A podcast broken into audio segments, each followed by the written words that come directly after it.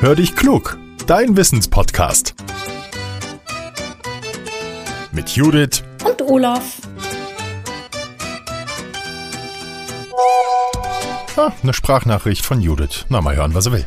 Hallo Olaf, du sag mal, erinnerst du dich noch an Benjamin?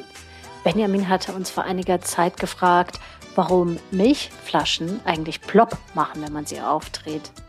Jetzt hat uns seine Schwester Paulina auch eine spannende Frage geschickt. Komm, wir hören mal rein.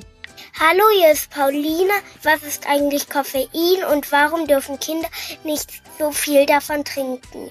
Tschüss. Hallo Judith und hallo Paulina. Judith, klar erinnere ich mich an Benjamin und das Ploppen der Milchflaschen. Wann war das nochmal? Ich glaube im Sommer letzten Jahres, oder? Hört einfach mal rein. Jetzt schauen wir aber erstmal, was es mit dem Koffein auf sich hat. Paulina, ganz, ganz lieben Dank für deine spannende Frage. Ich kenne das von meinen Kindern auch. Die würden gerne mehr Cola trinken oder sie fragen, Papa, wie schmeckt eigentlich Kaffee? Dann dürfen Sie mal probieren. Die Reaktion ist fast immer dieselbe. Bah, das schmeckt ja gar nicht. naja, Sie wollten es ja wissen.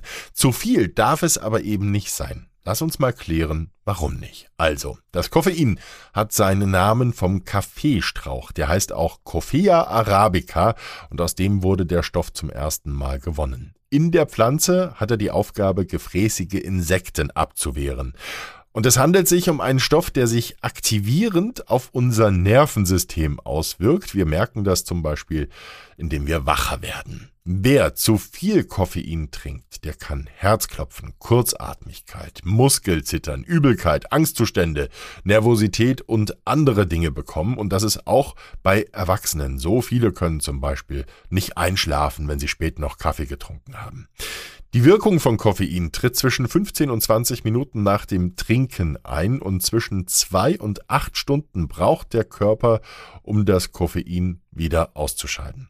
Koffein steckt nicht nur im Kaffee, er kann, wie auch schon gesagt, in der Cola sein oder im Tee oder in der Schokolade. Und auch in bestimmten Getränken wie Energy Drinks kommt Koffein vor. Wichtig ist es, nicht zu viel zu erwischen. Und Kinder können deswegen zwar den Kaffee mal durchaus probieren, sie dürfen ihn aber nicht tassenweise zu sich nehmen. Experten empfehlen, drei Milligramm Koffein pro Kilo Körpergewicht nicht zu überschreiten, wenn ein koffeinhaltiges Getränk getrunken wird.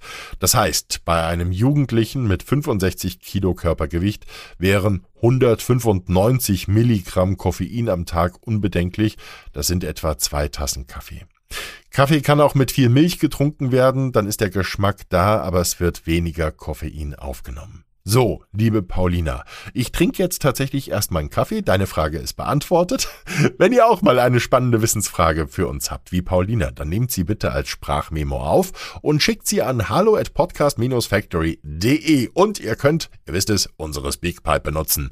Den Link dafür findet ihr in den Show Notes und sagt uns immer auch, wie ihr heißt, wie alt ihr seid und wo ihr wohnt. Da freuen wir uns. Und wir freuen uns noch mehr, wenn ihr unseren Podcast teilt, wenn er euch gefällt. Das hilft uns, werden wir wir noch ein bisschen bekannter. Und richtig freuen wir uns, wenn ihr uns unterstützt. Ihr wisst, diesen Podcast zu produzieren macht uns große Freude. Wir wollen von unserer Arbeit aber eben auch leben können. Deswegen haben wir eine Seite bei steady.com eingerichtet. Ihr könnt uns dort zum Beispiel mal einen Kaffee ausgeben oder uns ein kleines Geschenk machen, wenn ihr uns regelmäßig hört. Damit zeigt ihr uns, dass ihr unseren Podcast wertschätzt. Wir freuen uns riesig, wenn ihr freiwillig etwas spendet. Dann können wir hier weiterhin auf Werbung verzichten.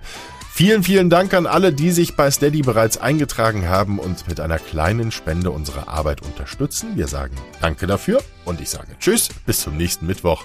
Euer Olaf.